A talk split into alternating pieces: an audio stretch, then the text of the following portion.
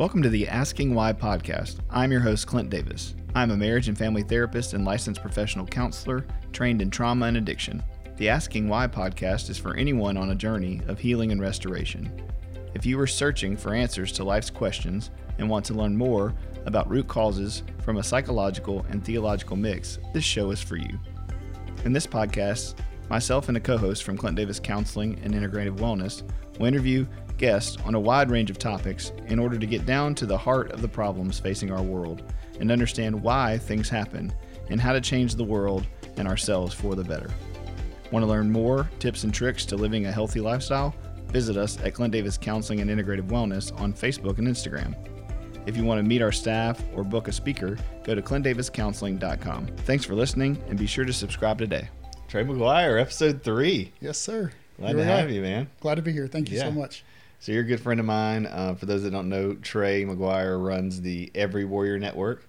So we're here to talk about a little bit of that. So tell me a little bit about Every Warrior Network, what you're doing there, and what that is here in Sh- Shreveport, Bossier. Man, we are a charity uh, supporting our local military, and I like to say that we are a local charity that has a global reach. Now that a lot of our warriors that we began serving five years ago when we started have PCSed uh, to all sides of the world, um, we now have a global reach. So uh, ev- we do everything we can to love, care for, take care of, meet the needs of our service members, whatever that might be. A lot of people ask us what we do, and especially if it's a service member, our answer is, "What do you need?" Right. and if um, that can go from anything from counseling to I need to fly home or I need this or whatever. So the sky's the limit, really and truly. And we, we ex- assess and work with them, see if there's a need, meet it, build a relationship with them, and then with the goal being to help them use their life experience to go out there and change the world. That's awesome. And you've been here in Shreveport and Bossier the whole time? Yes, we have. We started five years ago. Um, five and a half now. So um, I've lived here my entire life. Uh, used to work for a church down south of the base. Um, here around Shreveport Bossier, we have Barksdale Air Force Base. Um, so we're really heavy in Air Force because it's what we have here. Um, over 7,000 airmen um, in this area, uh, not to mention all the retirees and veterans and all of that who help love and support us. So um, I really and truly had a passion to do something for service members. Um, it was really kind of outside the um, spectrum of the local church. So um, we really jumped out there. And long story, very long story short, uh, November 23rd of 2014, we decided to do our first Warriors Thanksgiving feast, which was a Thanksgiving dinner for service members. And uh, we had no no money, no nothing. We had no organization. Uh, that night, we served Thanksgiving dinner to about 220 service members. It was a phenomenal night, and that night is where we actually kind of looked at each other, kind of our leaders looked at each other, and were like, "What would it look like if we did this all the time?"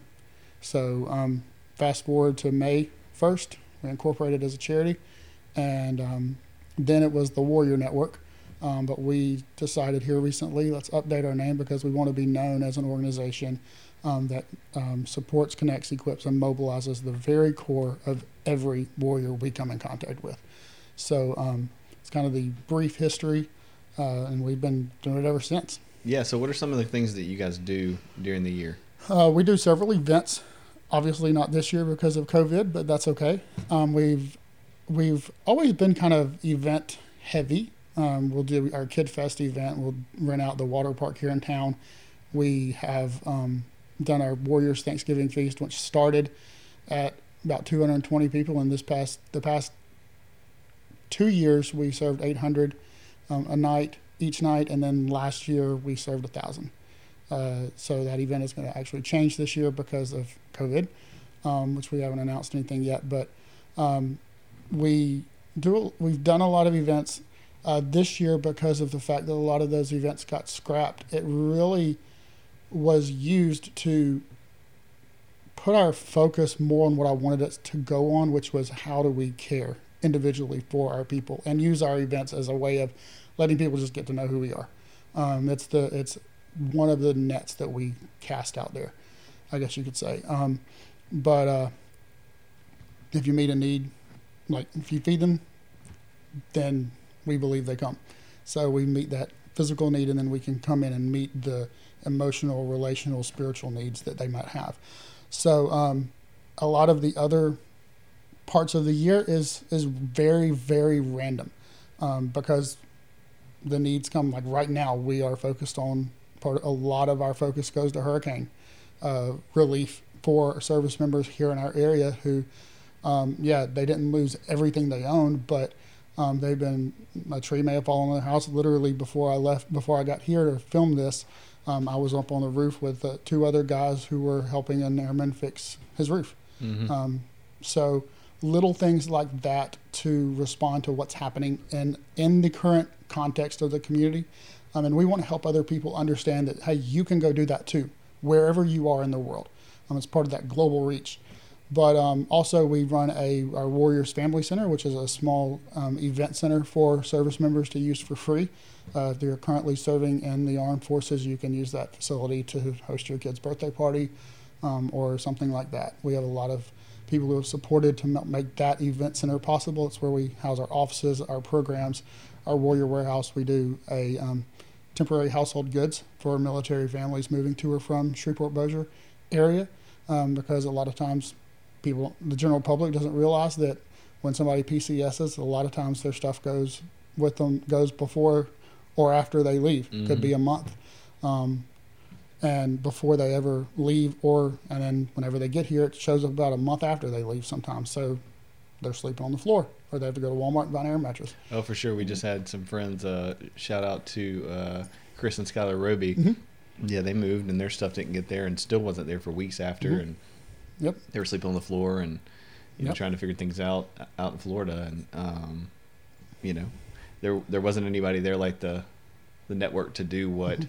you guys are doing here. I think one thing I love about you and what y'all do is, you know, it's it's relationships. Absolutely. You know, one of the things uh, on the podcast that I want people to understand is that it's, it's only through relationships that we get down to these root, you Mhm. know, problems and absolutely and solutions. And I've seen you guys do that and be the hands and feet. You know, it, whether you use Jesus as the platform or not, Mhm. it's always in the background. And Yeah. so um, I think it's been really awesome to see you and your team, you know, serve. I mean, I've been a part of some of those things and Mhm. the the talks and the crawfish boils and the, Mhm.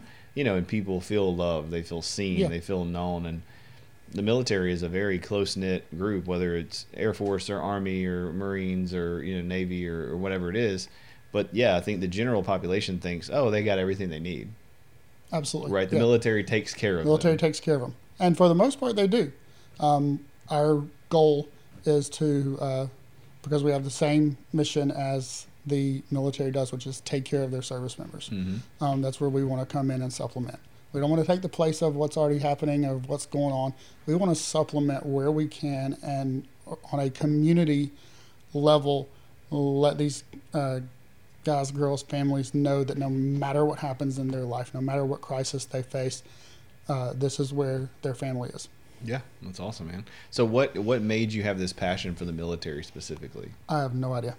Uh, honestly, I was the young adult pastor at that church I served at, and I started just meeting a lot of young airmen there, and um, I they became some of my closest friends to this day. Um, four guys specifically, um, but they. I I mean, I talk to them all the time. One right now is in Georgia, one's in California, one's in Guam, and the other lives in Texas. Um, and uh, none of them live here anymore, but they became family.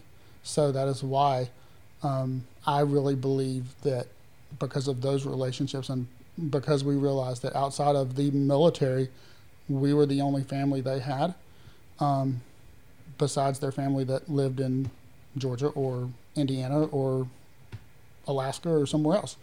Here, we were the only ones there. So um, we just took that as, hey, this is our responsibility. See a problem, meet it. So we decided to meet it, Yeah. and I basically fell in love with serving airmen, and um, through that, that's expanded to every branch, and um, we get to be that family for them. And there's nothing that I love more, um, second to Jesus and my family, and my closest friends, that then being there in the middle of the worst moments of our service members' lives, only because people were there for me in my worst moments of my life. And that's how I learned what it looks like to walk through hell with somebody. And um, I personally am living proof that you can actually do something with your life once you feel like you've totally screwed it up. Yeah, for sure, man. That's good stuff. So yeah, so in that in that same vein, what in the last you said four years y'all been open five, five. years? Yeah, five years. You have been kind of face to face in some of the biggest like mental health issues, because as we know, and we're going to get into some statistics in a minute, but what do you think? Um, have what have you seen as far as being kind of the barriers, the issues with military and mental health? Um, number one, and it's a. It used to be true, but the military has worked really hard to kind of bridge those gaps. But it's I'm going to lose my career if I'm not mentally stable. If something's wrong, I run the risk of losing my career. A lot of the people we serve um, work on a nuclear mission, uh, so they have to be ready. Um, they feel like, and it's a, now it's a stigma, but a lot of times they don't seek that help because of the fact that they're going to lose their, they believe that they will lose their career. Mm-hmm. Um, we want to help end that stigma. Um, a lot of times people just don't want to talk about it. They don't feel like they have anybody around them to talk about. Their family life is imploding at home. They've got pressure. Really and truly, most of these guys that we serve, 19, 20, 21, sometimes this is their first place outside of home. They're young, married, might have a kid like we did when we were that age, we had no idea what we were doing. Right. Now they have no idea what they're doing with nobody around them to help them except some friends that have no idea what they're doing. So um, I believe that number one issue is I'm going to lose my career. Number two is I got a problem, but I'm just not going to deal with it. We see that all the time. Right, and that and um, you know that's a just it's everyday culture. life. It's culture. Yeah, it doesn't matter if it's the military or if it's a doctor. It's doctor. just exacerbated because they don't have that sphere of influence when it all does fall apart. They don't have the people there around them, and now they're scrambling.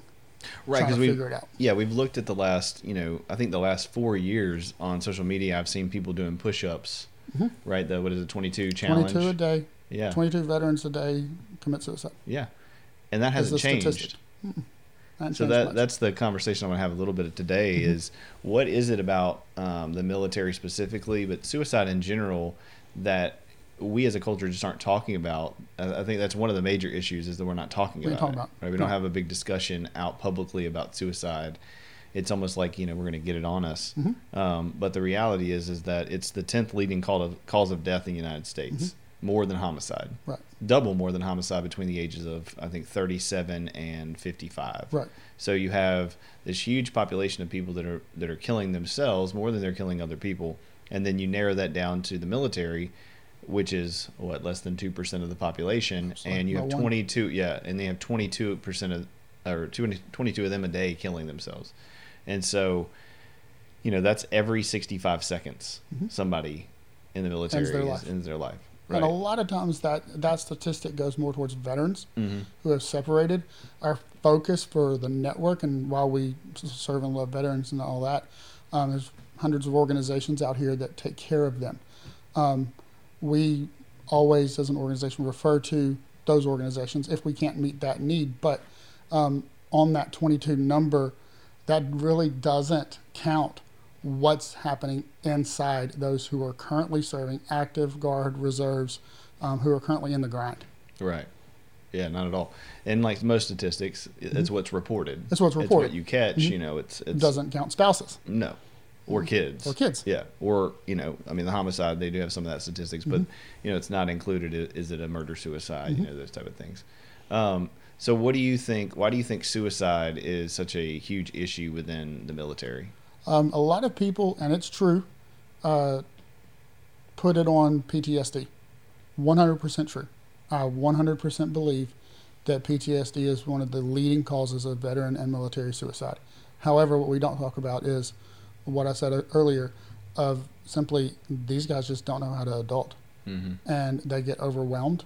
Um, they don't know how to deal with life issues. They a lot of times when there is a suicide attached to it is a family issue um, that nobody, no, they didn't know how to deal with. Um, and then they're left with a bunch of friends and stuff who were like, we never saw it coming. We mm-hmm. didn't know what was going on. Um, it's because it's a stigma of, I can't talk about it, or I'm not going to talk about it. I'm going to be labeled as crazy. I'm going to be labeled as something's wrong with me, or, um, So that's really where we want to work is to end that that stigma um, of the fact that you don't have to go it alone. You're not by yourself. Um, we see you, all the stuff that everybody says, but we see you, hear you. Um, but we want to actually make sure people know that we're there no matter what, and we've been there. Mm-hmm. Um, so I don't know if that answered your question. No, no, it's fine. Yeah. So tell me a little bit about being there. What What are some of the things you've seen, you know, the last four or five years um, in these guys and, and ladies' lives that you've helped deal with from a suicide standpoint? From a suicide standpoint, um, I i are the facts accurate? I guess is the question. Oh yeah, the facts are accurate. I mean, it's there. PTSD is is real.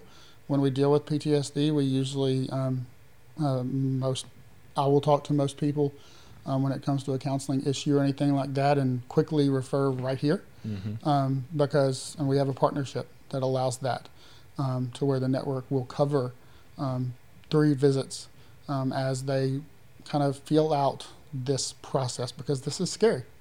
Um, going to mental health on base is scary. Um, going to even see your first sergeant is scary. Totally understand, but we want to make sure that they know that they're not alone. We go with them. We help make sure that there's a friend with them. We help make sure that there's something, somebody who's taking care of them. We got a phone call um, at six o'clock in the morning one time, and I, I knew what it was the minute I got the phone call, and I answered it, and it was um, a buddy of mine who was um, going to. He told me to take care of his dog, and tell his parents he loved him. He was going to go find the nearest bridge and jump off of it. Um, we were able to um, alert leadership. Basically, a massive cert manhunt um, went on for him, and one of his best friends found him and um, tackled him basically on the bridge and um, went with him to uh, mental health and with his first sergeant and the the level of care that he got through the entire process of um, recovery that led to recovery, which today he is recovering and he's doing great. Um, that uh, that's a perfect picture, but um, we we've had a lot of times it's just that phone call because you position yourself alongside somebody um, of where you get a text message that, that you re- you can read something into, um, or you just we build that relationship with them and we're constantly checking on people. Man, how you doing? Um, hey, just making sure you know we love you.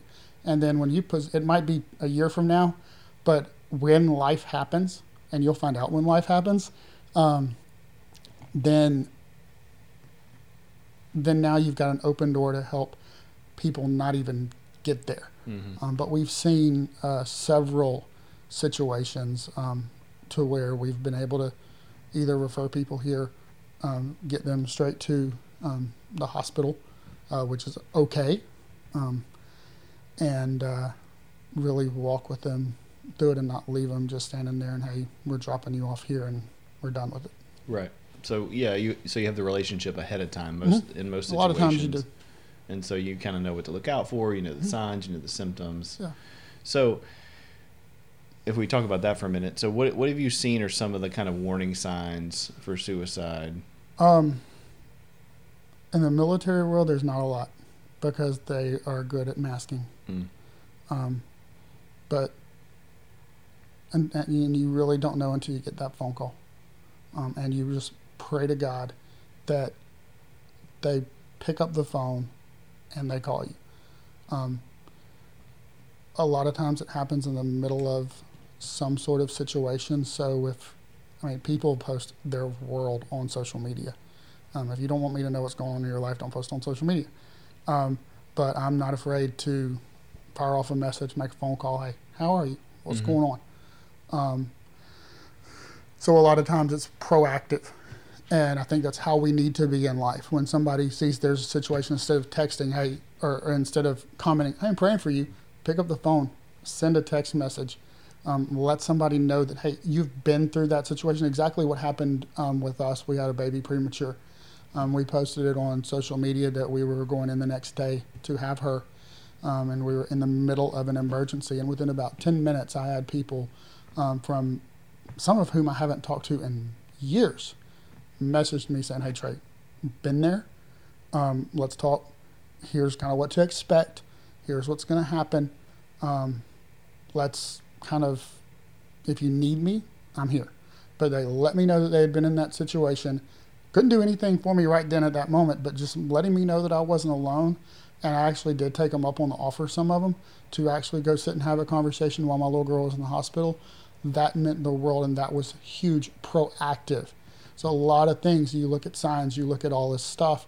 Um, sometimes you don't see signs. Sometimes you just have to be proactive and walk deep in the lives of either one or two people or 100 or 200 people to the best of your ability. And when something catastrophic happens in their life, um, press in. Don't barge in like a bull in a china closet, but just press in. And, and like the guy who we just fixed his house, because we had that kind of initial acquaintance, we were able to meet a need that's going to lead to meeting more needs and, and, helping him actually go influence his world. So when they hit that low, you, you're already kind of riding with them a little bit where now you can help kind of guide them all the way through the the valley, so to speak, or rock bottom, and back up. Um, so classic signs being very quiet, uh, withdrawal. Um, but for me personally, and we'll get into my story hopefully here in a few minutes, um, there were no signs. There yeah. was just a um, there was a trail of destruction, and I woke up one morning having absolutely um, no idea where the thought even came from, and um, I was ready to make that decision. Um, went to bed, did not think about it, was not thinking that way. Woke up at two o'clock in the morning and boom, the decision was there. Um, the thought was there. And it didn't take but about 10 minutes to go from decision to almost action. Mm-hmm. Yeah, so tell me a little bit about that. I mean, part of the reason I think that you, you know, want to help and want to talk about this, and we decided to do this podcast was because you, you know, we can talk about it. People can get online, they can read, but having a person to share vulnerably what it's what's actually going on in the mind of somebody who wants to kill themselves I think is very important. So talk to me about, you know, what that was like for you. What when you say path of destruction because, you know, the path of destruction is a sign. Mm-hmm. It is. It really is. That's why I said when you see people talk about their issues or talk about what's going on because they will they'll probably let let it out that some something's going on in my life. My grandmother died. My dad died. My um, dog is sick. My I've messed up here. Um, press into those moments because those are just things that, as they compile on you, they compile on that person. Um, you want to position yourself as a person that that is not afraid to ask, "How do you feel?" Mm-hmm. and not be freaked out by the answer. Right. Um, I found myself um, dealing with a lot of uh, loss. Um, my dad had went to prison. My we had lost two babies to miscarriage. Um, my mom is was really sick at the time. She died after that. My mom was really sick. Um, I was in the middle of um, severe depression, anger, um, and again, there were signs that I hid. Nobody knew that I was punching holes in the wall. Because my wife did. Nobody else did. Um, I was serving at a church. Um, I'm supposed to, like like they're supposed to be mentally fit um, to serve the uh, um, in the military. I'm supposed to be mentally fit to help take care of everybody else. Right. Um, which is one of the greatest myths. So if you're a pastor in the room, listen to this. That's one of the greatest myths ever. You don't have to be okay. Um, people actually are helped better by your vulnerability, like you just said, and by the fact that sometimes you're not okay. Um, and that's real. But um, anyway, we had been dealing with a lot of just stuff that was not um, issues within our marriage, it was issues that had compiled on me, and I didn't have a clue how to process it. Mm-hmm. Um, I was the, um, I call myself a recovering people pleaser. I'm writing a blog on that soon. Um, but uh, I, I, wanted everybody to be happy with me, um, so I would lie, do whatever it took to make sure that somebody wasn't happy with me, and when I screwed up, I'd hide it ultimately people would um, be upset with me because I lied, and now I don't have trust. So now I'm in this a never-ending spiral of people pleasing. Life is falling apart.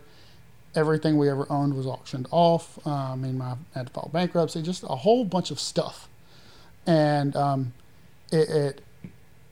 I went to see my doctor. Um, again, Cymbalta is wonderful. Um, so don't ever uh, think that you can't be put on medication um, because those things are used to help as well. I strongly suggest um, having a counselor friend to talk to as well.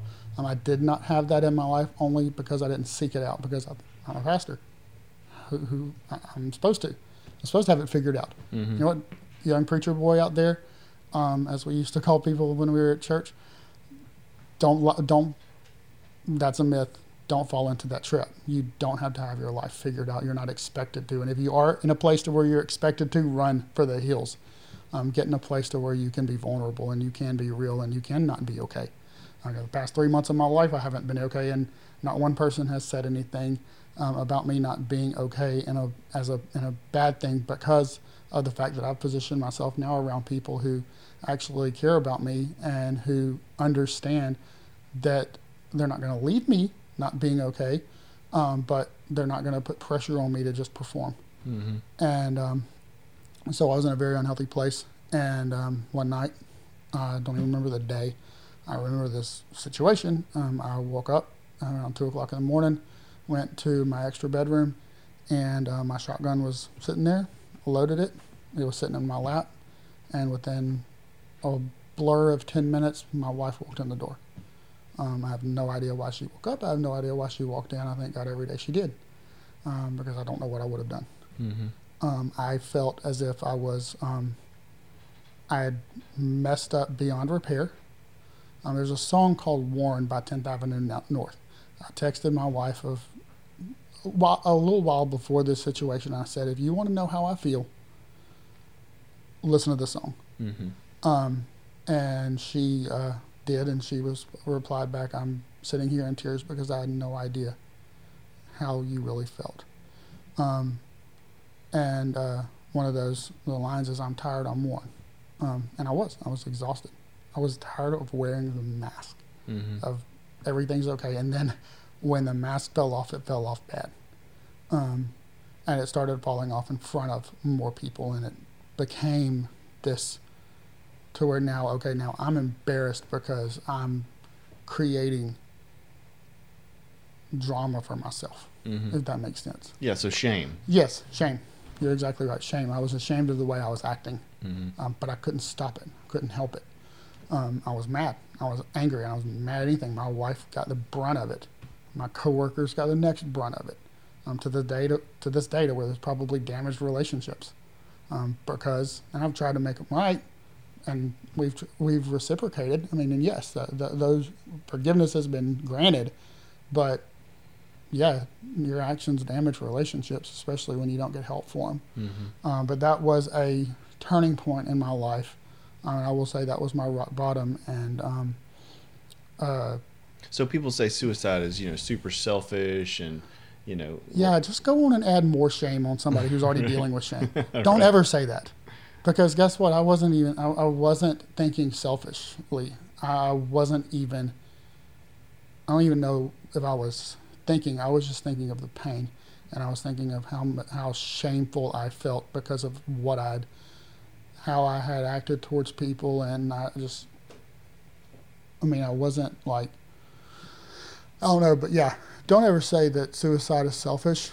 We probably know that. It probably goes without saying. However, um, to somebody who's dealing with that, it doesn't help right. at all. It's not going to save anybody. It's like arguing with, like trying to present the gospel to somebody and expecting to win an argument. You're not going to win. right. Um, you're not going to change anybody's life. Um, Yeah, I think people see the devastation it wreaks in It does. the families and the friends. it does. And, It's uh, horrible. right. It is horrible, but that's not a motivating factor.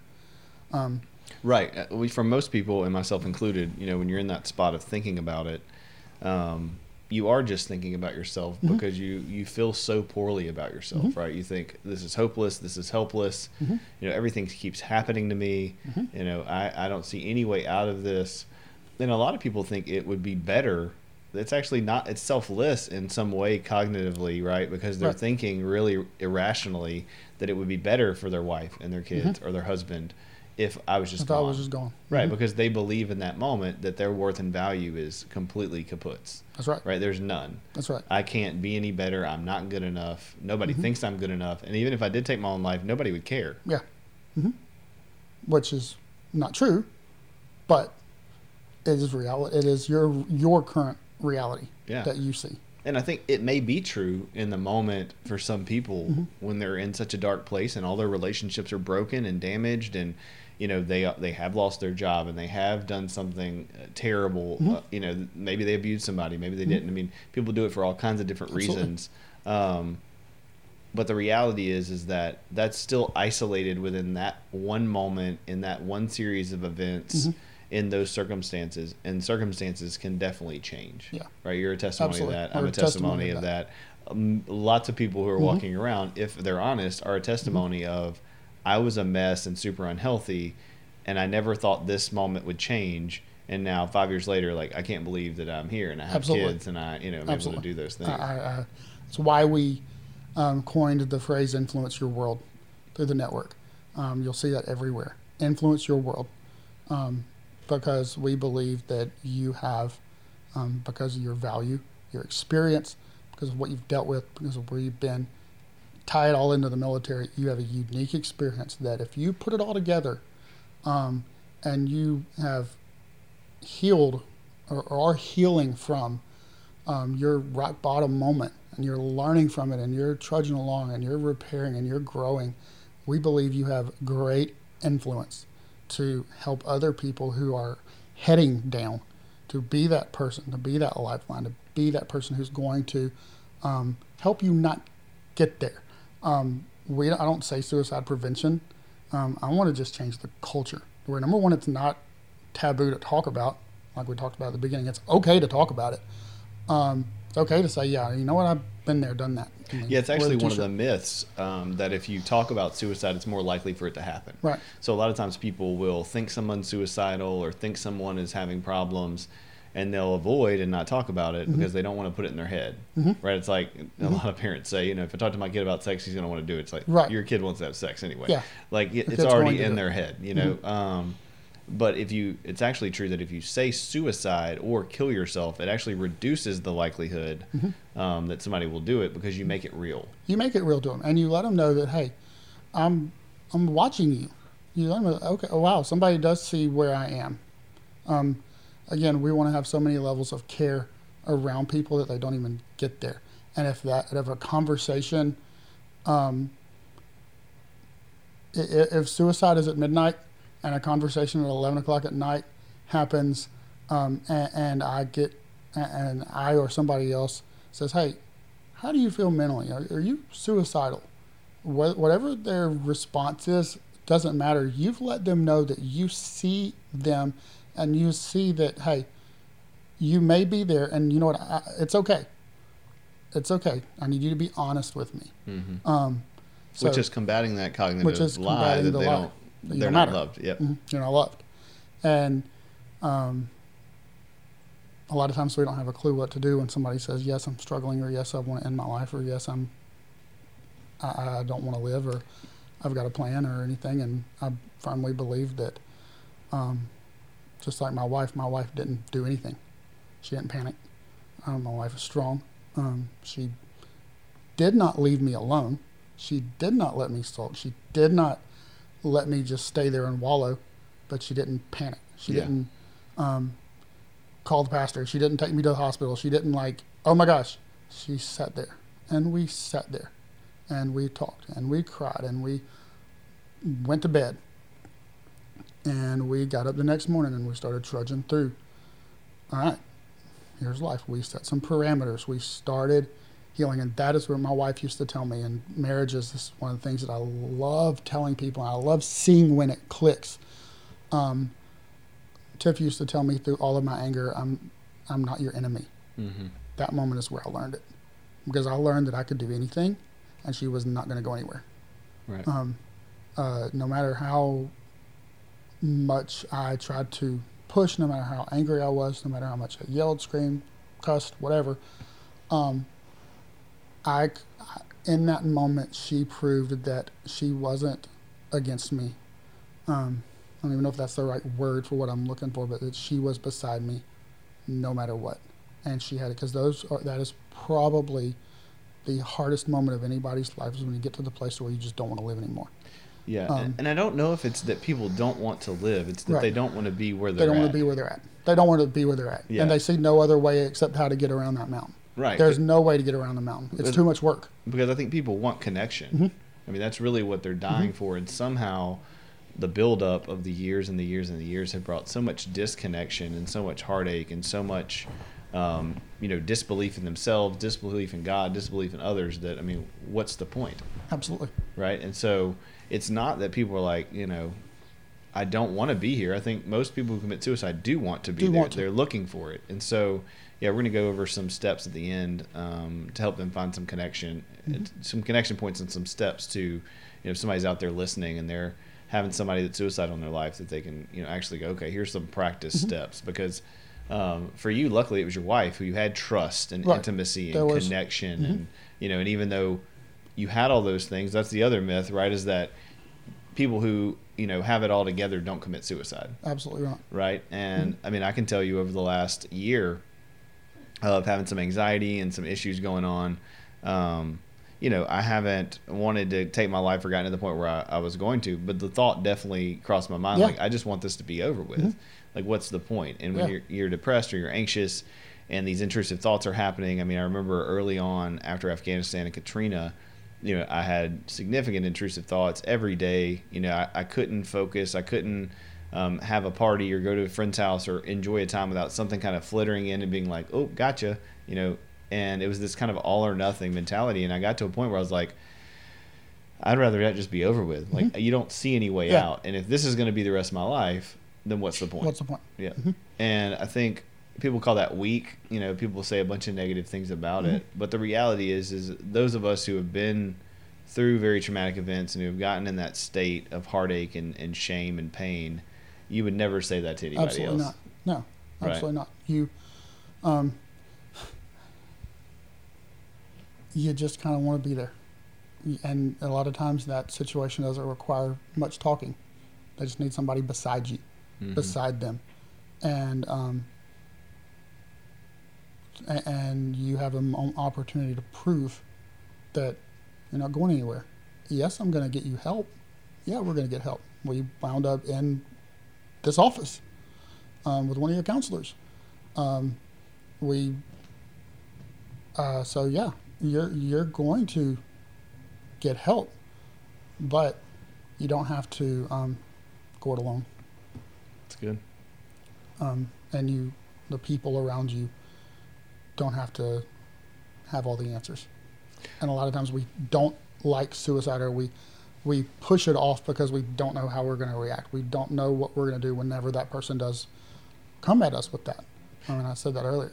Yeah, I, I think you know. Of course, I have to ask why that is, right? Uh, I mean, if if it's the tenth leading cause of death, if fifty four percent of Americans have been significantly impacted by suicide, then why are we pretending like it's very unlikely? Mhm. Right? I mean, I think normalizing and- looking at the people in our lives and looking at our culture and looking at people's mental health status, especially right now during COVID, like I mean, it. I think suicide. It was like one million a year in 2019 for the last five years. One million a year. Uh, people have committed suicide, and in 2020 it's upped, which is like every 40 seconds, Mhm. and now it's up to every 20 Every seconds, 20 seconds. million Somebody people a does. year. Mhm. So you know, our anxiety, our depression, the lockdown has increased suicide so much, and ultimately, it's self hate Mhm. right? It's Yeah. people not loving themselves, not believing they have worth and value. And so then I have to say, well, why is that? And it's because we live in a society that Absolutely. generationally has never dealt with any of these things. Absolutely. So if we, you know, we're talking about the military a little bit today, but if we if we kind of magnify that to the society as a whole, and we go, how did we get here? How how is it that every, you know, minute someone's killing themselves in this country? Where does that come from? We we know, as you say, and the the guys you've sat with and the people that I've sat with, you know, it's shame. Mhm. It's feeling unloved. It's feeling not good enough. It's feeling unsafe. And that comes from a whole system in place that doesn't take these things seriously. Right. I agree with that. That, Yep. that thinks that if you slap a hotline number out there, hey, call them. Call those people, they'll take care of you. Right. Um, no. Call me. Call you. Call somebody. They, they, there needs to be, this is why COVID was so bad with isolation, um, there needs to be a physical person there um, that proves that they're there. And you're 100% correct.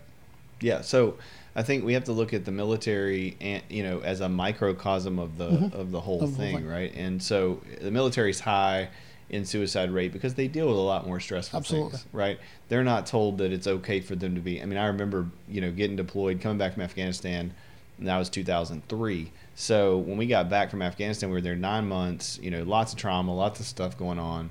We get back to Fort Polk, and they basically were like, "Hey, look, if you're having any problems, if you're having any struggles." there's two weeks that you can stay here and you don't have to go home and you can get some counseling and get some psychiatry and um, Mhm. and it's like no, No, you know like i'm home. going home yeah like i'm literally Yeah. in my state like i'm gonna go home i'll deal with that later Yeah, I'll deal with it right later. and it's called post-traumatic stress disorder Mhm. Because it's after the fact Mhm. or it's not during traumatic stress Right, disorder Absolutely. so when you're deployed or when you're at home or when you're going through trauma or being abused or being neglected or being abandoned or whatever it is that's traumatic, Mhm. of course in the moment it sucks, but it's it's months after, it's weeks after, it's years after that it really Mhm. comes up and hits right. you.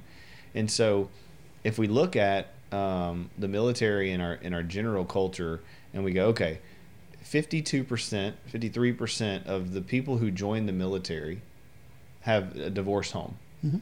right? So that means that 53% of the people joining the military already have previous trauma, Yeah, have some sort of trauma. right? Mhm. Have have some kind of Whether they think it's trauma or not. Yeah, I mean, some- I- it's traumatic. yeah, exactly. Um, there's not a person who's been through a divorce who would say that I've ever met that would say, "Oh no, the divorce was great. Mhm. I'm super glad that my caregiver separated, Right. and the people who I looked up to and had attachment with broke up." Mhm. Right. Most of the time, because unfortunately, that means the if they divorced, usually it wasn't amicable, and usually that means the attachment was already severed way before that. Mhm. Right, because if you have two people who are adults and willing to divorce, that means that along the way there were all kinds of other things going Mhm. on. So you have this huge culture um, that's really uh, already traumatized, young, you know, joining the military, lack of resources, like you said, Mhm. and then a culture that they're fitting into that says, "Well, you you can't be messed up." Yeah. Right, and I think You the know- church and the military are a very Mhm. big parallel, where it's like you're coming into the pastoral world and you're coming to lead and, and teach, and it's like, well, you have to have yourself together, mainly because we as the culture treat them as heroes Yeah. right? We set them apart and we Mhm. say, well, they're heroes. I mean, I remember people saying, well, what do you mean you have PTSD? Like, weren't you trained for that?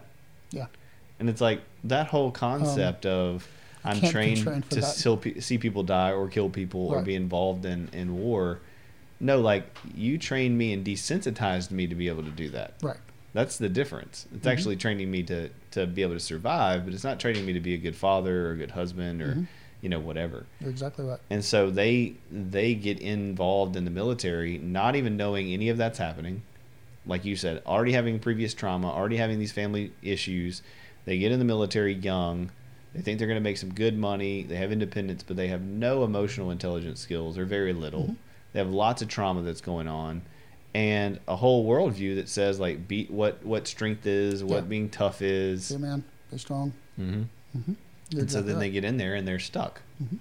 And then they're in a in a world that goes, okay, we're here to support you, but we have limited resources. Taxes come into play with all that. I mean, there's a, absolutely. a There's big conversation we can have. Yeah, you can you can blame it on anything, um, but yeah, I mean the whole another part that you know to think about is you. Well, we hit on it a little bit, but when you say you're by yourself, a lot of people think, "Oh my gosh, I'm by myself. I don't have a support system." I'm by myself. I can do what I want. Um, Absolutely. especially for a 21 year old kid who can go downtown and do whatever he wants. yep, making good money, making good make good money. steady. Uh-huh. And then he's that person begins to make a series of questionable choices, and now a year later, two years later, or whatever, he's dealing with the consequences of those choices that he or she made, and now they find themselves alone, now trying to clean up their mess, Right. Which is the story you were telling, Mm-hmm. which right? is the story I was telling. Yeah, and it, it's not it's the thing that I want people to understand is finding blame is kind of pointless. Mhm. Looking at root causes is super important. Right. Because if we're going to change Mhm. uh, this whole 22 a day for the last four years, Mhm. which isn't changing, No. that's because we're treating symptoms. You know, we're that. we're doing fundraisers and we're we're you know giving talks and we're doing things. And we're, we're waiting on that person to go to the hospital, waiting on them to reach out. We're waiting on them to make a phone call, we're waiting on them to get there. I want, like I said, I want to have so much level of care to where, all right, this year we had X amount of suicides at Barksdale, or X amount of suicides at Minot, or X, or X amount at Fort Hood, or whatever, wherever you want to go. Um, next year we had less. Next year we had less. Did we, um, did anybody call and talk to them, or have they? Did we take them to the hospital? No. Oh wow, they're not getting to that point now. We're caring for them in such a way where that's not even no longer a viable option for them, um, because also, I mean, suicide's a viable option now. It Mm. really is. I mean, I worry about that with um, teenagers and stuff. I look at them and I think of um, what happens when they get into a fight with their parents. And of course, I, I have a three-month-old, so don't. I don't know. I don't know what it's like to have a teenager, She but I, started talking back just I, yet. I could just imagine. Um, I'll show you. Mhm. You know, I mean, I'll show you. I, I, I, mom and dad. I mean, I could imagine that. I mean, it's a viable option in our culture today. Oh, absolutely. I mean, the, Um, the teen suicide rate has increased 67% in 10 Mhm. years. So it, you know, it's it's pretty insane how uh, the teenagers that I've worked with and others in, our, in my practice and in general across the country, you know, teenagers will just say, "Hey, why don't you just kill yourself?" Mhm. to their friends. Yeah. You know, Oh, yeah. it's just an It's option. Yeah, Mhm. well, not even a joke. Like it's a it's It's- a suggested fact now. Yeah. Uh, Like, oh, you don't like your life, you don't like what's going on, just kill yourself. hmm Like, you know, that Yeah. that's suggested. That's tweeted.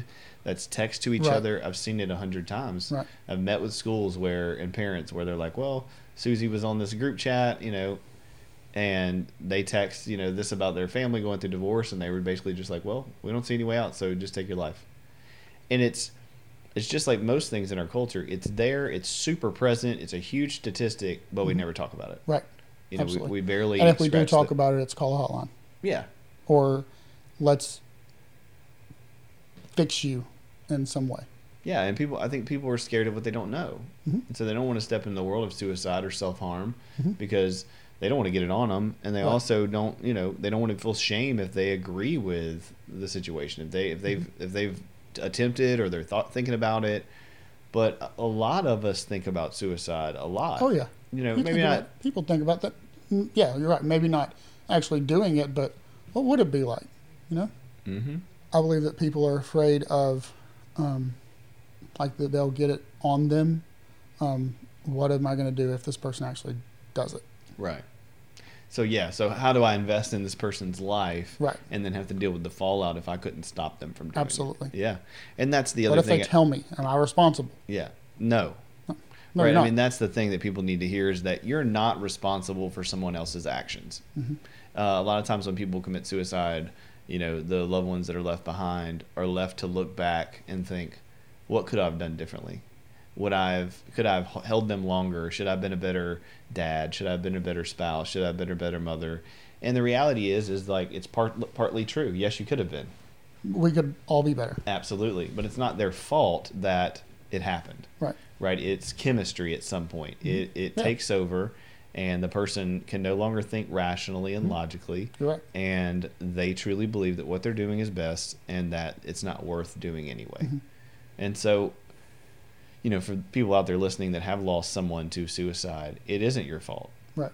And the grief that you feel and the pain that you feel um, for losing that person, it, it's real. We all, like I said, 54% of us have, have had somebody, have had buddies in the last year, last two years, military guys who have taken their life. And it's terrible. And, you know, I've had that thought like, man, should I have called him more? Should I text him more? Should I went to his house and, and checked on him? Maybe.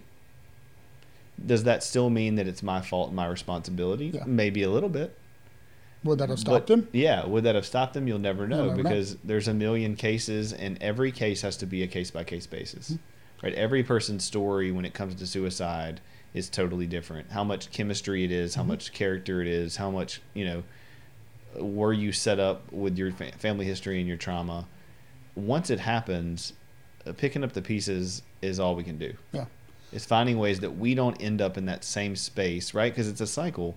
Now you feel not good enough, and you feel unworthy, and you feel you know unloved because you allowed quote unquote this thing to happen, mm-hmm. and now you're down the spiral, right? Isolated and alone and ashamed, and and we see that in a lot of teenagers that one you know one kid will kill themselves, and then a bunch will happen all over the place, and um, and it's because we don't know what to do mm-hmm. when it happens. We don't right. control the situation. We don't educate. We don't talk about it. We don't make the implicit explicit and really start dealing with the situation at the school or at the you know at the office or wherever it is that happens. You're exactly right. My best friend had no idea. Um, nobody, my wife had no idea. Um, no, I don't. I look back, I can think of man, a lot of situations could have been different. Right. But I don't think anybody would have helped it. It was something inside of me.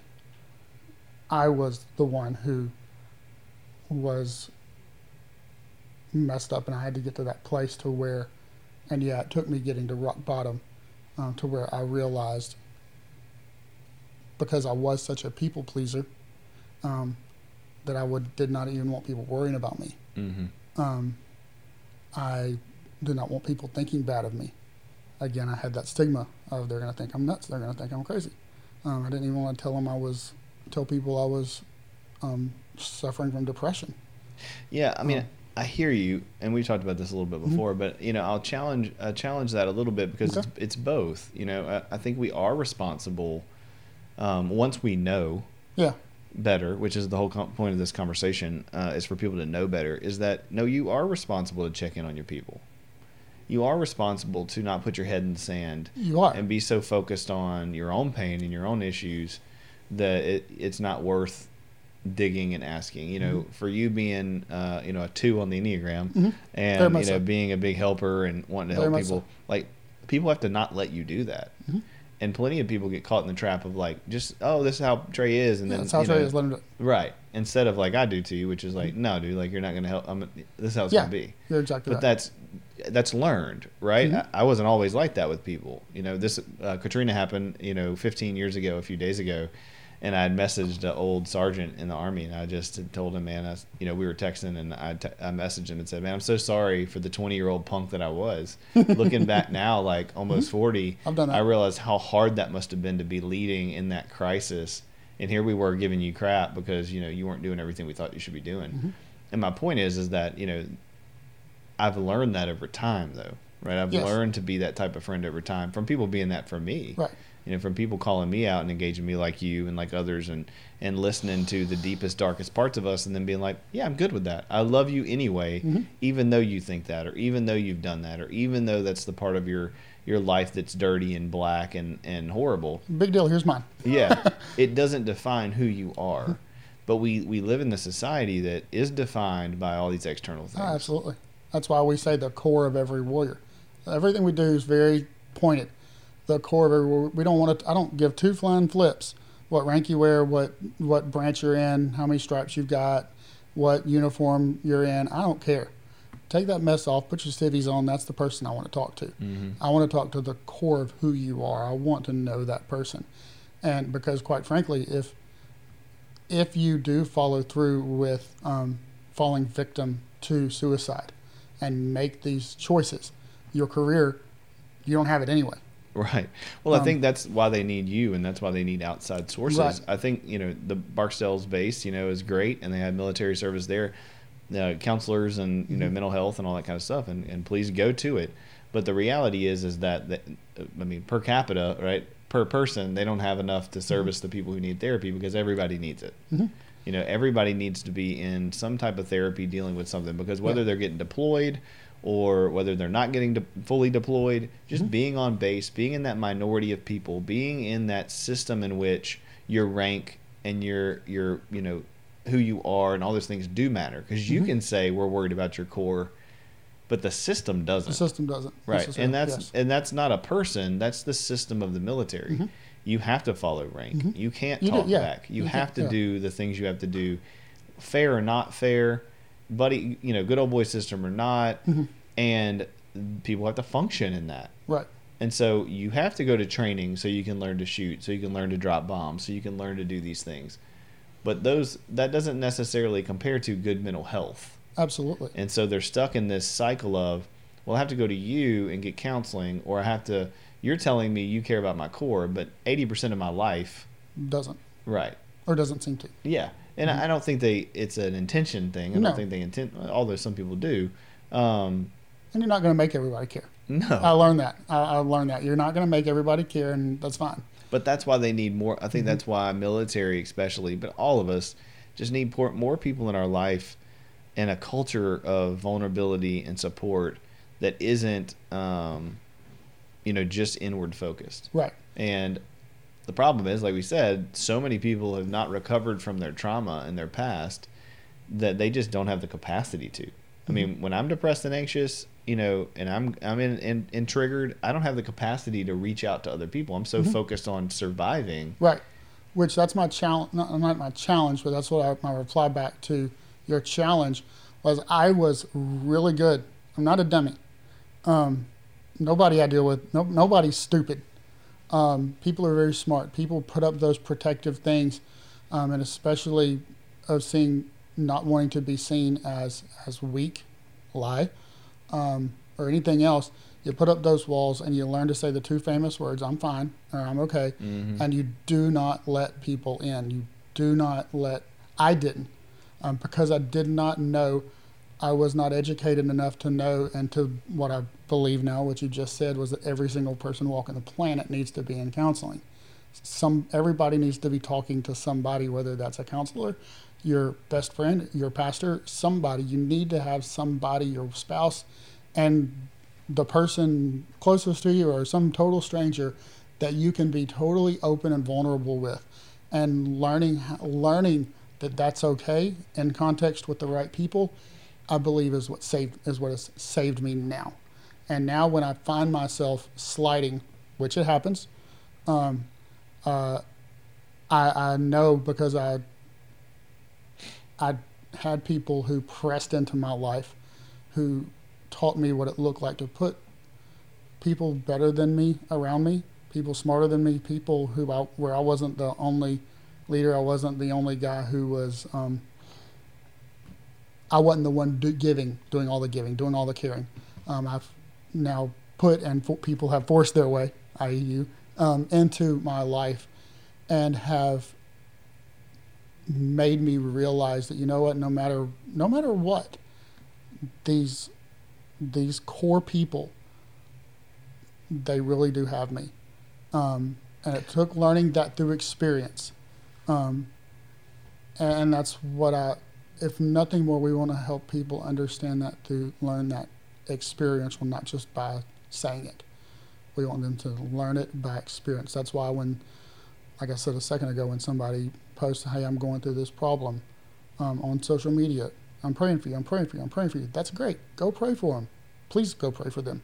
Um, don't just say I'm praying for you and don't pray. Go pray for them. Fire off a text message. Call them. Put yourself beside them. Position yourself beside them. They may reciprocate. They may not. But you've let them know, hey, I, I- see what's going on, and you're not by yourself. Absolutely. Um, and that I believe, all of that little of a marketing brain. It takes at least ten impressions before somebody actually goes and clicks on a website. So a billboard, a um, ad on social media, an ad on TV, um, an ad in an article. It takes ten things to show Clint Davis Counseling or every Warrior Network before somebody actually goes and actually looks at the resource um, or the product or something like that um, on average. Same thing, really and truly, when it deals with people. Um, it takes a lot sometimes, and it takes consistency for people to really begin to understand okay, that person may actually just care about me. They may not want anything from me. Yeah, I mean, you're talking But- about grace because Mhm. you mm-hmm. know loving somebody in that way gracefully without any agenda is mm-hmm. rare, Yeah, and it it's is. scandalous. I mean, people people mm-hmm. have never experienced that from their own parents. So how could you, you know, Trey McGuire, rando dude saying hey to me in Target, really care about me? Right? Right. How could you really want to spend time? So, Yeah. what would be your answer for that? A lot of times, rando dude in Target is not my is not who I'm supposed to be caring about. God has put you right there in the middle of your circle of influence, and if those people don't know, it's like like I tell people when, or I wish we told more people who want to go into the mission field. They want to go serve in Africa. What have you done here? Mhm. What have you done in Shreveport Bossier? Um, one thing with hurricane relief, we haven't packed up and went down to South Louisiana. Um, we've got airmen right here who's got trees in their houses. Um, a lot of people have, praise God, but they've also left an impact here. Mhm. You're not going to care for people outside of your circle of influence until you, you make sure that that sphere of influence around you knows that you give a crap about them and knows that you also are willing to let them care about you. Um, so don't go searching for that new person. Make sure your spouse, make sure your best friends, make sure um, your coworkers, make sure that you have created a community around you of the people who are in your everyday rhythm of life. And if those people are not people that you want to be, go find new people. But I think that's. I mean, I think that's key. Though it's a great point, Trey, because there are people out out there, and people listening to this who feel like the people in their sphere of influence in their circle they don't trust, and so that's where therapy comes in. it is, right? it is. I think people don't understand that counseling is a place where people can go and I mean even though people talk about therapy all the time and as I'm saying it I'm like oh people know therapy is good it's like Mhm. no there's still a huge population who are like oh, I don't need I don't that need or it. that's not for me or whatever and it's like well if the problem is you don't trust anybody in your environment enough to tell them your deep dark secrets Mhm. then you may have to go pay someone who's trained to so that Mhm. you can practice Absolutely. because what you're saying with the whole you know seeing 10 things it's like yeah that's bu- that's building neural pathways Mhm. and neural pathways are these things in our brains that help us to have instinctual automatic responses and when you've been traumatized and when you've had abuse and when you've had abandonment neglect and, and all the things divorce conflict then you don't have a neuro pathway that says hey when people are close to me i should open up Absolutely. you have a neuro pathway that says don't tell anybody Don't tell anybody. anything or you're going to die Mhm. So then when you let that build and build and build and get to the point of having suicidal thoughts you you already have a worldview that says being vulnerable is stupid Yeah. and risky and dangerous Mhm. You're and now i don't right. love myself and care about myself but neither does anybody else and i'm Mhm. done now I, I did want to say one thing about suicide one thing that does happen is the chemistry part where you know people are on meds for depression for anxiety but Mhm. they're nowhere near suicidal Mhm. but they take the wrong thing or they Mhm. get their meds off and Absolutely. things just spiral really quickly Mhm. you know they wake up the next day and they had switched something that they were taking and then you know that's it Right. and you know those things are unfortunate and they're terrible but those are also very rare right i mean in comparison to the are. whole But if you're in that situation, give yourself time. absolutely If you are going through medicine changes, been there, done that. Tiff will tell you there was one they changed me from um, one med to another, and I literally sat there in my house and cried. I called my doctor. I'm like, I can't take this stuff. After my wife told me you can't take this stuff, Mhm. I'm like, I just sat there for days. I'm like, she's like, what's wrong with you? I'm like, I don't know. I just, I'm just hyper emotional. I could not take it. Um, so they swapped me back to whatever. But take the time that it takes to make sure that you are mentally healthy. And you are the one who has to fight for that. Mhm. Um, you will fight for my mental health on, not only as much as I will.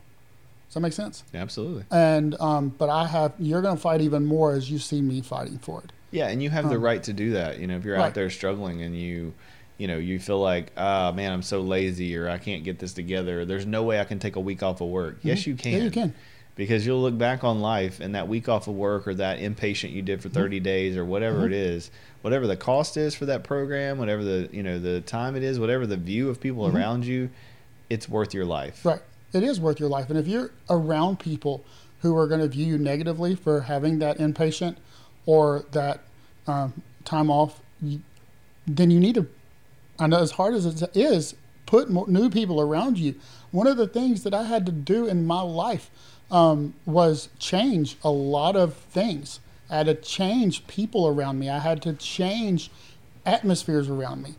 Um, and it wasn't fault of them, it was toxic on me. Um, and I had to learn, and people helped me understand that. And I found myself the one place where I didn't want to be, which was sitting in an office in a new job by myself. And that was the best place I could have been because in that moment I learned a lot about myself. God taught me a lot about myself, and God taught me to depend on a few people instead of me being the person that everybody depended on. Mm-hmm. Um, I love it when I get to help people. Don't get me wrong. I love it when people, I don't want people depending on me, um, but I love getting to be that person that um, walks with people through their darkest. It's where I thrive. Um, it's what I one of the things I wake up for. Um, give me somebody's messy life, and you know what? I want to help you through it. And that's what I believe God put me here on this planet for, because people walked into my messy life and helped me with it. Um, and several of those people today don't even know everything that happened. They were there, um, and I can pick up the phone today, and it is as if nothing ever happened. So on the flip side of healing, uh, of growth, as you continue to, and as you go around the circle and, and hit new trajectories and all that stuff, you find yourself um, you you find yourself not nearly worried about the what are people going to think Mm-hmm. or how is this going to affect me long term what those things while they're gigantic roadblocks right there in front of the mountain that you feel like you've got to move as you begin to go down the road of, of recovery of healing uh, of finding help that you deserve um, you think those things aren't near as big as you think they are and if they are, again, do what I did, do which is hard. It's not as hard as you think. Uh, and yeah, I can love you from a distance. I don't, I don't. I don't have to have that part of my life because you have to fight for the life that God created you for. And um, if God Himself has not called you home, it ain't time for you to go. Mm-hmm. And there's still purpose there. Let's fight for it. It's good. Let's fight for it. Yeah, I think a and lot. it's it's worth fighting for. There's a song called "Why" by Rascal Flatts that says, um, "Who told you life wasn't worth the fight? Who lied to you?" Um, it's a lie. It's worth yeah, it. and somebody did, right? I mean. I think that's the that's the issue that people have to realize is that those those thoughts, those I'm not good enough, I'm not worthy, I'm not valuable, Mhm. it's not worth it. You know, those are lies. Mhm. And I mean, I think you tell yourself. Yeah, and I Mhm. think from a Christian perspective, lies from Satan. You know, lie Mhm. and and Satan doesn't have to be this devil in your ear with a pitchfork. No. It, it's the history that you've been through since you were a child. It's the ways your parents parented. It's the experiences you had in high school. It's it's these moments in time when other people, the world showed you through pain that you weren't valued. Mhm. Their actions literally showed you that they didn't care about you. Yeah. And so well, the problem with that is, is that you're still allowing external things to dictate your own internal worth and value. Mhm. And we have to, as human beings, figure out how we have worth and value without all the extra stuff. Right. There's worth and value inside of you. Yeah, just for It's being not human. dependent on anything else. No, the one thing you have to do to have worth and value is draw breath. Mhm. Right? You have to be alive. And I think we forget that. We're not taught that. And then we don't live it out, you know, day to day in our relationships. We're constantly in this cycle of we're so beat up, we're so tied down to our traumas and our histories that we're trying to get other people to validate our own pain. Mhm. So our lives are spent doing things, you know, enjoying things, parenting, being married, watching movies, whatever it is that we're doing, so that we feel good enough and safe and loved. And that works for a while, right? That can keep you in a me in a in a moderately happy world, right? Mhm. But when life happens and there's more pain and more trauma and abandonment or transition or, or whatever, or you're in a very you know messy, toxic environment for a while, then it's not enough anymore, Mhm. right? Those those external things stop being enough, and and we see that with Hollywood, we see that with professionals, we see that with anybody who's making tons of money and doing all the things that people think are um, amazing. Right, Robin Williams a few years ago, Mhm. you know, people are like, I can't believe Ro- you know Robin Williams would have taken his own life and and done those things, and it's like, well, no, like he he had everything that we see as a society to be the things that you desire and want, but obviously there were things going on in his life that weren't okay Right. because if your if your family system, if your friends, if your day to day life in having coffee and doing your you know your fun things with each other, playing board games, going bowling, playing golf, whatever it is that's that's the intimate things you do with your people aren't good, then it doesn't matter how famous you are. It doesn't matter what career you have. It doesn't matter how much money you have in the bank. You I mean, we've all been there where we have every you know people people have been there where they have everything they want from a worldly viewpoint and they're anxious and depressed and they kill Mhm. themselves Absolutely. right so it it's proof in the pudding that you know there's been enough people with celebrity status that have been amazing hmm you know to everybody and who people look up to and who people are like you have it all why would you do that hmm and it it goes to show that like it depends on what you define all as Right. What's all? Mhm. yeah what's all We had it all. We lost it all. And there's not a day that goes by that I'm not grateful that we lost it all. right Because having it all and losing it all helped me actually learn what it looks like to care for people who don't have it. Right, because I think all isn't stuff or Mhm. isn't status; it's our relationships. Mhm. It's Absolutely. It, it's when we wake up and go, "Oh, I lost my job, I lost my career, I got sick, I have cancer, I have whatever," Mhm. and yet the people in my life who love me and who Mhm. are with me and who don't judge me, they're still here and they're still doing the Mhm. same things. It reminds me of you know, you know, the guy uh, that played Black Panther, you know, passed away last Mhm. week from I think colon cancer Colon is what cancer. they said. And everybody's shocked. I had somebody this morning in session say, "Man, I wish you would have told somebody." You know, and I'm like, you know, I just said, "Well, I mean, it wasn't any of our business." Right. But it was pretty amazing that the people that he had around him in his life that um, that were that knew over the last four, five, six years, hmm no one knew, and that's so rare. Right. Right? It's so rare for a famous person to have something that significant going on, Mhm. and for somebody not to leak it, Mhm. for there not to be some circumstance in which somebody used it for their own story, or story, their mhm. own gain. And I think that's so much of what people are worried about, Right. right? Is that they're stuck in a situation where they don't trust people, Yeah. I don't trust anybody. right? A- And I and if I tell somebody, they're going to go blab it, and it's going to. Yeah. Right. Mhm. And and they may be right. Mhm. You may be right out there. If you're listening to this and you're like, yeah, that's my life, you may be right.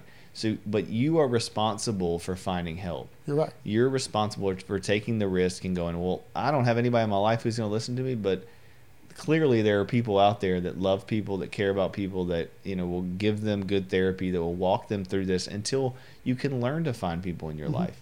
Those people can help you maintain until you can change your environment, till you can change your career, till you can change your physical appearance, so you can do whatever it is is the thing. You know, if you're 500 pounds overweight and you need to lose weight, there's stories of people being able to do that, and and then you become a testimony hmm right? You become that person like us who sits and goes, "Yeah, I'm still a mess. I'm a work in progress. I could easily be suicidal next week, probably, if I keep, you know, doing the wrong If I dwell on it. Right, and Yeah. yet I'm choosing to put these things um, in place and not these, Mhm. and I'm choosing to be.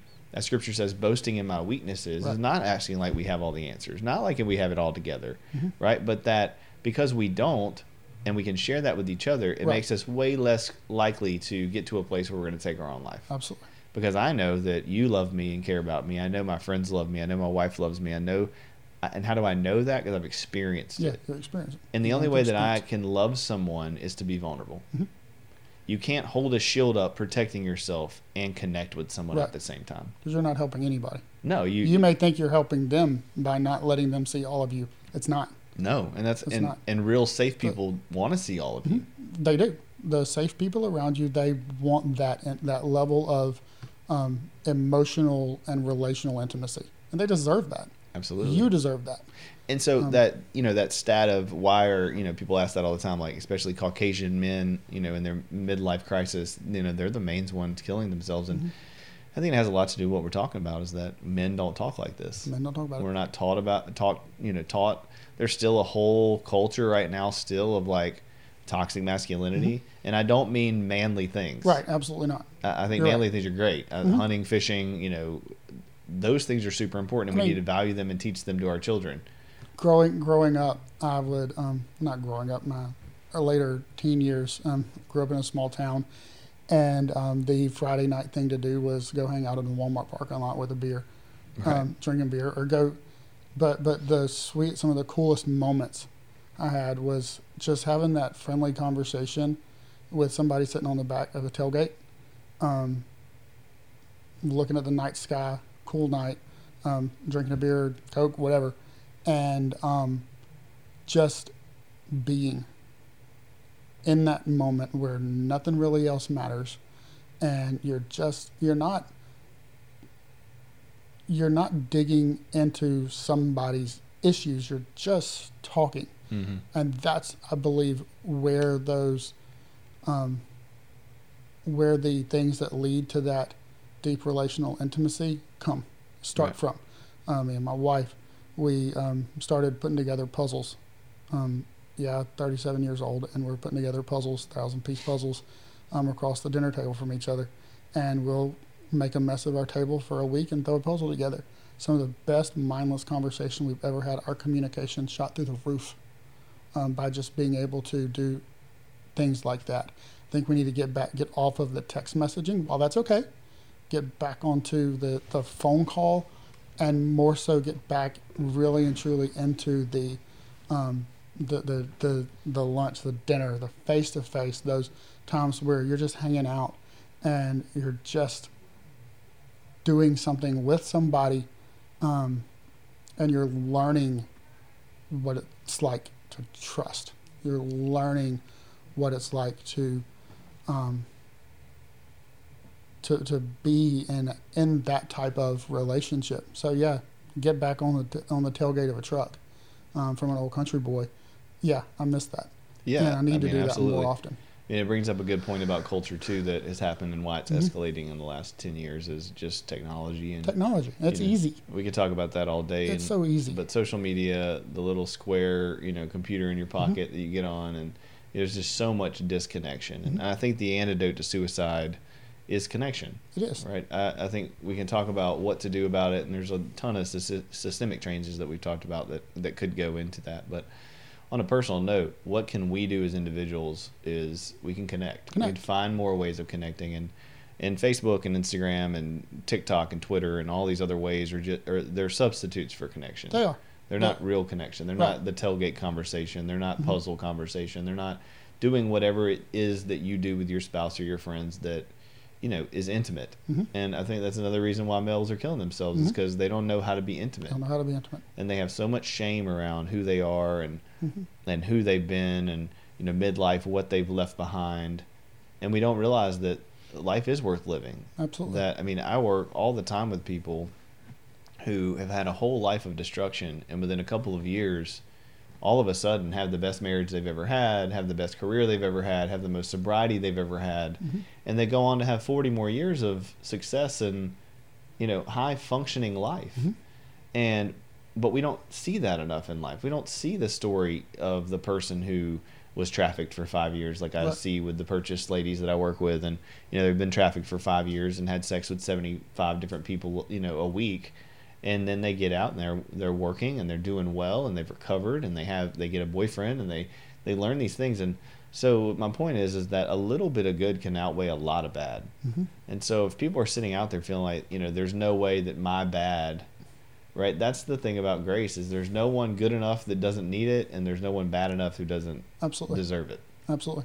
And when Um, you've experienced grace, whether that be through through spiritual or through relational, mhm. when you've experienced grace, it's a lot easier to continue experiencing it. It's a lot easier to to give it as well.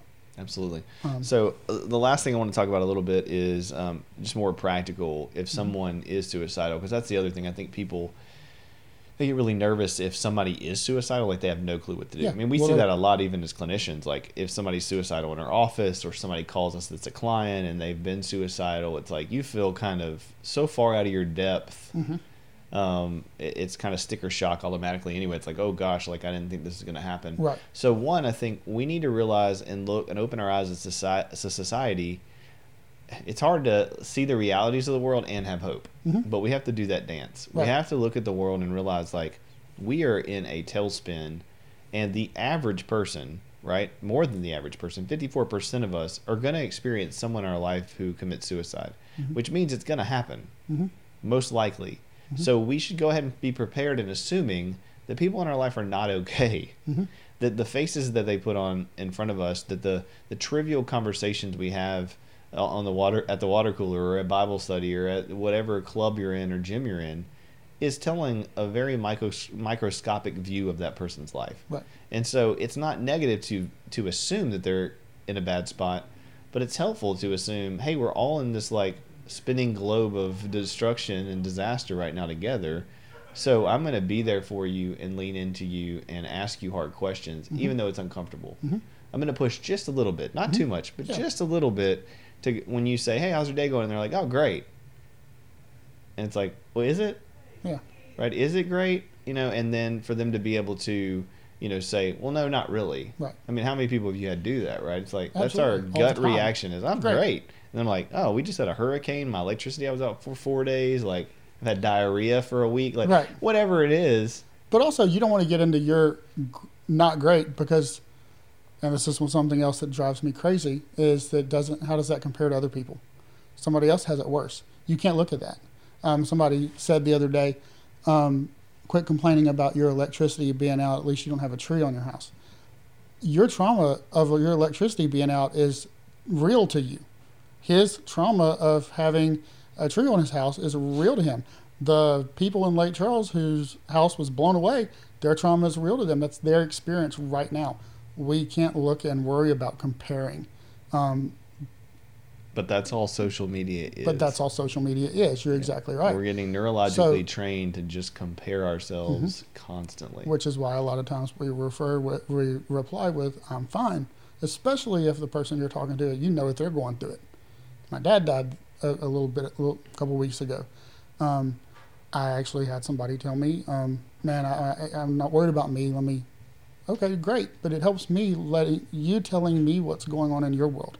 well, let's just um, both be worried about each other, Let's right? be worried about each other. Like uh, that happened a lot. We we had three miscarriages uh, since October this Mm-hmm. year or last year, and uh, you know it's the same thing. Like people were pregnant, and I Mm-hmm. I saw them, you know, at church, and and they like turned from me Yes, and like didn't say anything to me, and I knew they knew we had the miscarriages, Mm-hmm. so they were trying to quote unquote protect me from like I didn't know what to do with you for a little bit. right. I mean, I, if I'm being honest, but I also knew how know how that feels. Mm-hmm.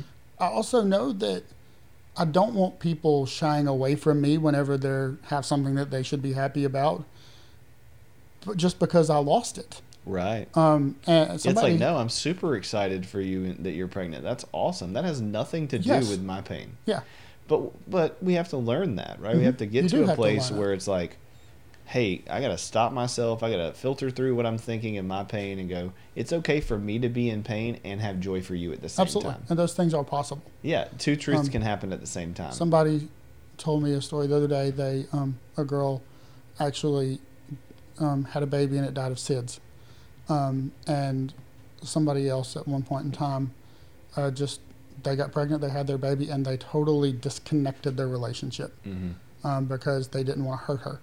And she, her response to that was, "You robbed me of being able to live out the memory of my daughter who died um, by not allowing me to celebrate your joy." Oh, absolutely. And I believe that when we get to, um, it's fact, when we're able to, whether you're having a great day, I'm having a bad day, or you're having a horrible month and I'm having a wonderful month, um, or both of us, life is falling apart at the same time, um, when we can deal with each, uh, uh, no- you don't even, I don't even have to deal with your stuff. Just talking about it lets me carry it a little bit for you Absolutely. just me talking about it lets you let lets you carry my weight a little bit, and you really don't even know you're carrying my weight, hmm but you know what's going on in my world. Um, and when I scroll back through my phone and I see your name, I remember I find a little bit of of peace knowing, man, Clint knows what's going on, and we may not talk about it, but then again, you may check in, you may not. I mean, that's fine, but you're bearing that burden um, for each other when you can get beyond the I'm fine or it was a great day. If it was a great day, great. Um, but if it wasn't, we need to start just being honest. And I believe that's one of the very first steps of not getting over here Absolutely. is when we can be honest in the small things, when we can be real in the very, very minute, yeah, my day completely sucked. Here's what happened.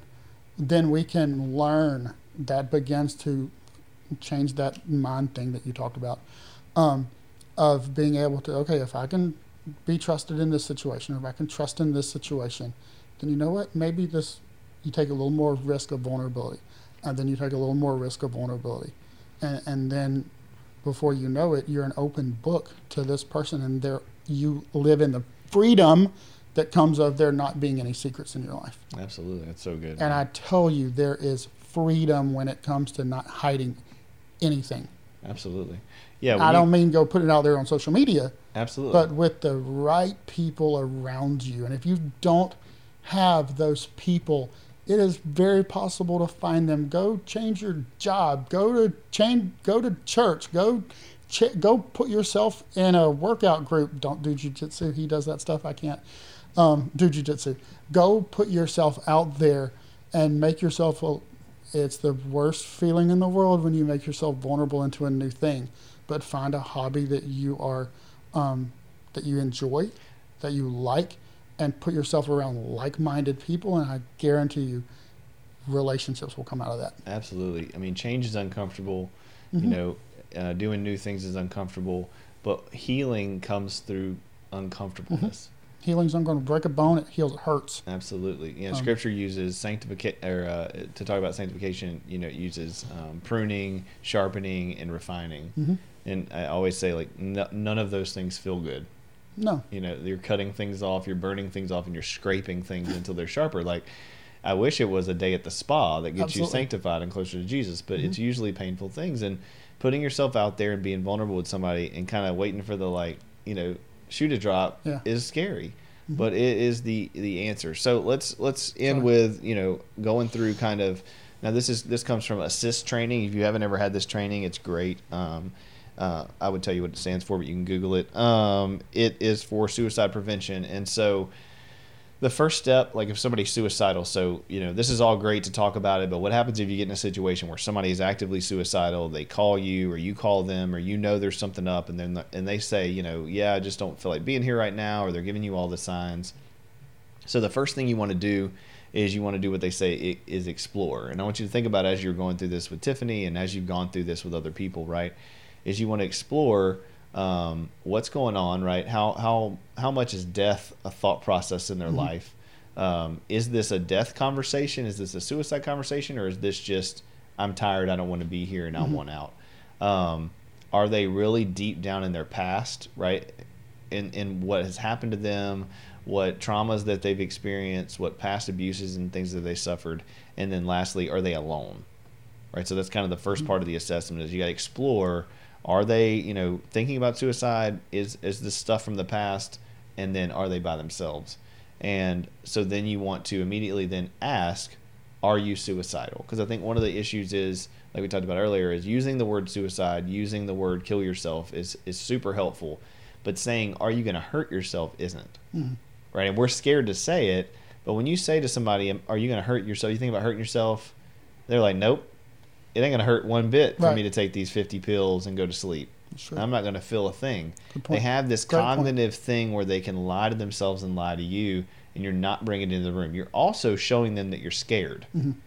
So we want to come in confident, even if you're scared to death. And I've been in the situation, and in the back of my head, I'm nervous as a you know cat. But at the end of the day, I'm like, you got to present yourself as ready, which is why knowing these things and practicing it and, and being prepared in a world where 54% of us are going to have to deal with it is probably pretty smart. Mhm. Um, so ask, are you suicidal? The next thing, which is really uncomfortable for people, but is the best thing you can do, and I'm going to nerd out and explain why it is, is to listen and understand. Right? So you ask them, they're they're down in the dumps, and what we do, so and we'll hear this on a lot of my podcasts, is talk about how the brain works. So the the right brain is emotions, is feelings, is irrational thinking. The left brain is logic, black and white thinking. What we tend to do in these moments, right, is we walk in, somebody's suicidal, and they're telling you all these things that are not true. I'm unloved. I'm not worthy. I'm not good enough. My job's going to end. My divorce is going to end. I'm a terrible father. Whatever it is, right? And our first instinct is to do what? Tell them, Tell them they're not. yeah. You're You like, convince. You try yeah, to convince them they're not. I'm going to tell you, no, you're a great dad. No, this job's going to be fine. You're going to be fine.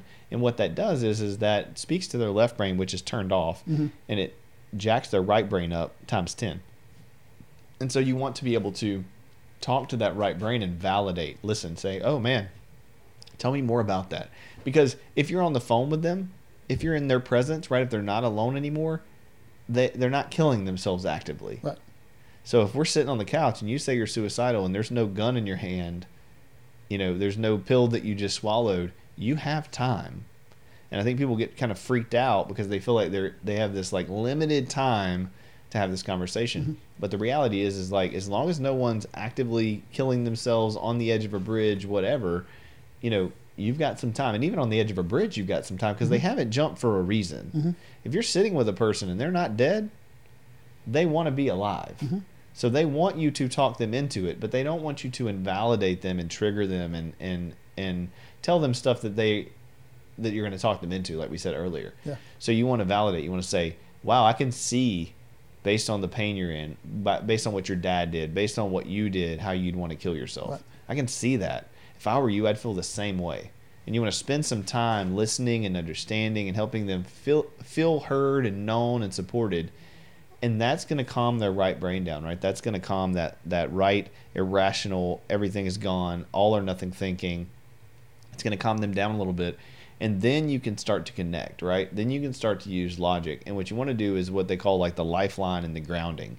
You want to bring them to the present. You want to bring them to things in their life like, hey, our relationship, man, like I'm here for you because I love you and care about you. So I know you, I can see why you would feel like that's not the case and it's not enough. But factually, hey, I'm I'm here right standing right now and I'll be with you moving mm-hmm. forward and we're going to figure this out together. And I'm at your rock bottom. Yeah. I mean, you're you're you're ugly. Absolutely. Th- This is ugly, It's messy. and I, I'm I love you. Yeah. And so so you do the lifeline, you get in the present, you bring them back to the present because most people's crisis, right, um, is in the past or the future. Mhm. Right? But when you're in the present, you you're grounded, you can deal with things a lot a lot better. So one of those ways is getting them to name five things in the room. Another way is to get them to use all five of their senses. Um, I put a video out about that last week when Katrina was happening. I was super triggered that morning, and so I just had to go around my, my bedroom and like name some stuff, sit down and fill the sheets, smell the air, drink some coffee, like get me in the present instead of back in my Katrina memories, and instead of what's this hurricane going to do. Right. I had to bring myself to right now. I'm in control of now. Happiness is found now. Joy is found now. Peace is found now. It's not found in the past. It's not found in the present. So then, if you can get them disconnected from that, and you see that they're engaging, you want to make that's when that's the point of like making a safety plan, right? You want to move into okay, we've had all these conversations, we've validated you, we've made you feel safe and secure, we've grounded you, you've you've told me that you don't want to do it, and that you're you know that you see some positivity, you see some things going on.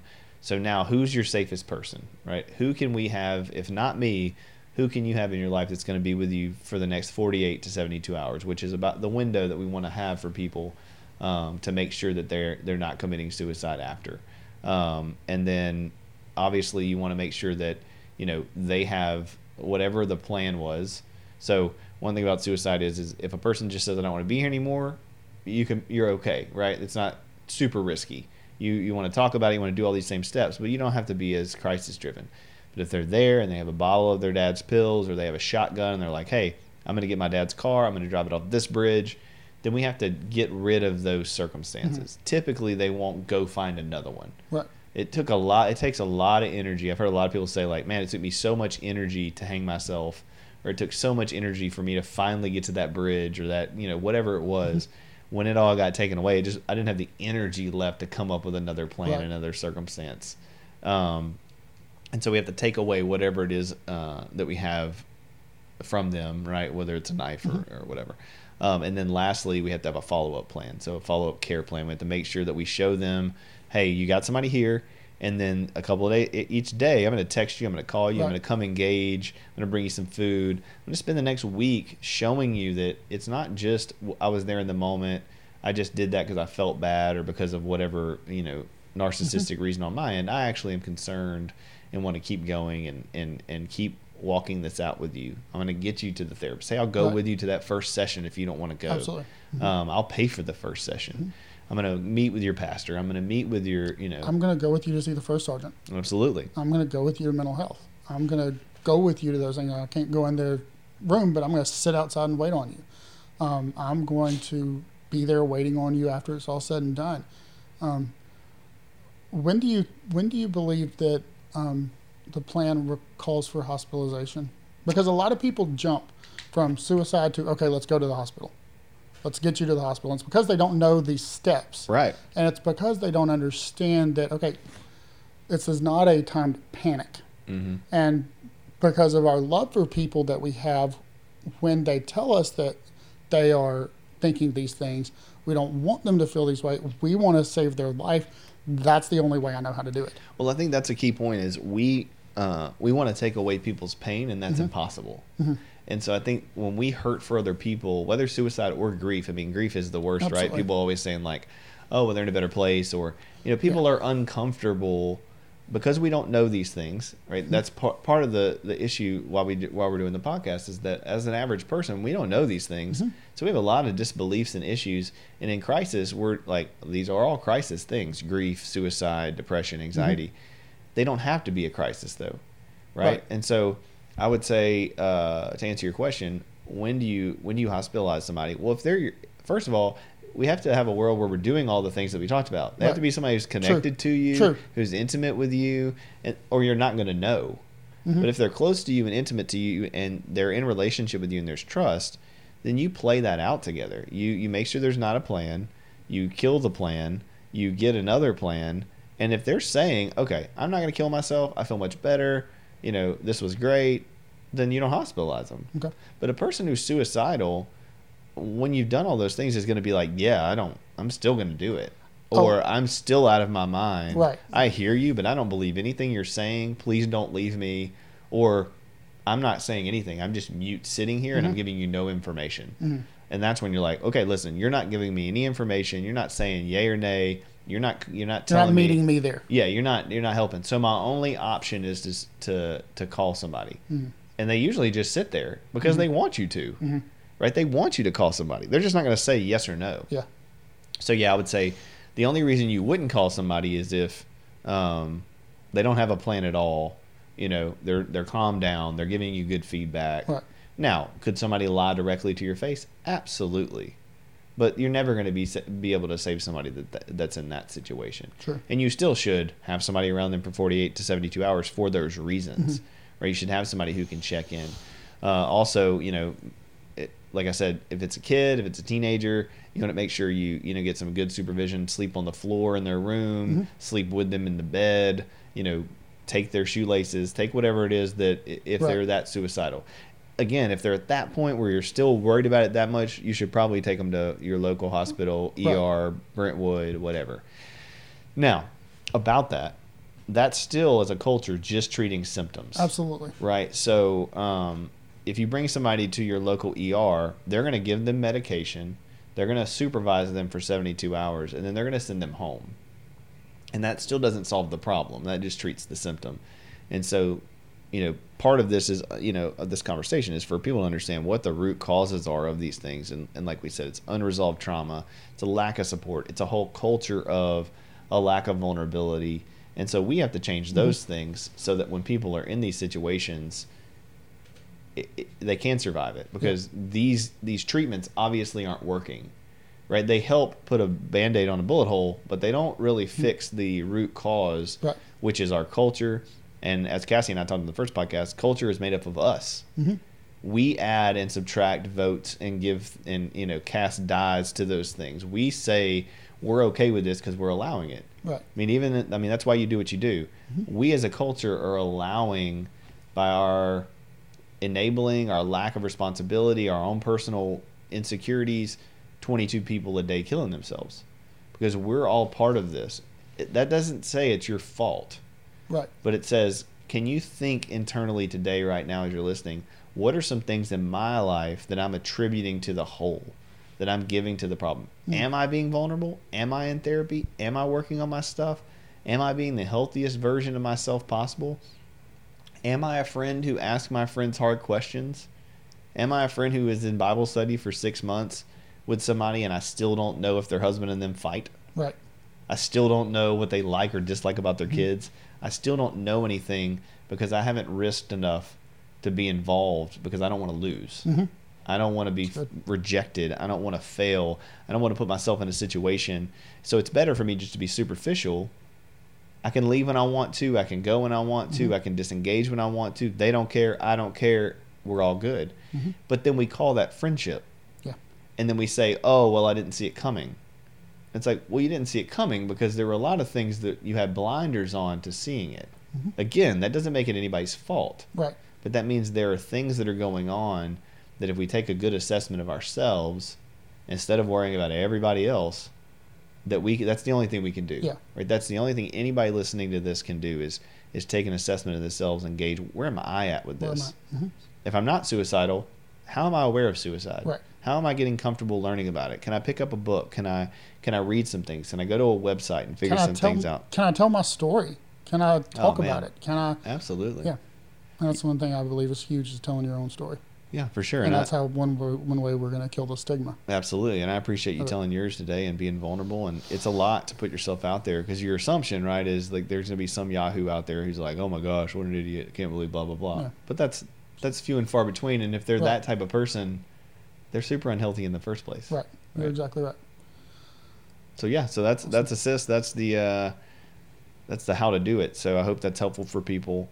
Uh, to learn more about warning signs, go to afsp.org slash signs. Um, you can go to your member portal and find a member uh, mental health professional. Obviously, Clint Davis Counseling and Integrative Wellness is here in Shreveport and Bossier and Ruston. Um, so if you need somebody in your area who is trauma trained, addiction trained, family systems trained, you have some great counselors there. Uh, be sure to look on Psychology Today in your area, and you can find some good therapists.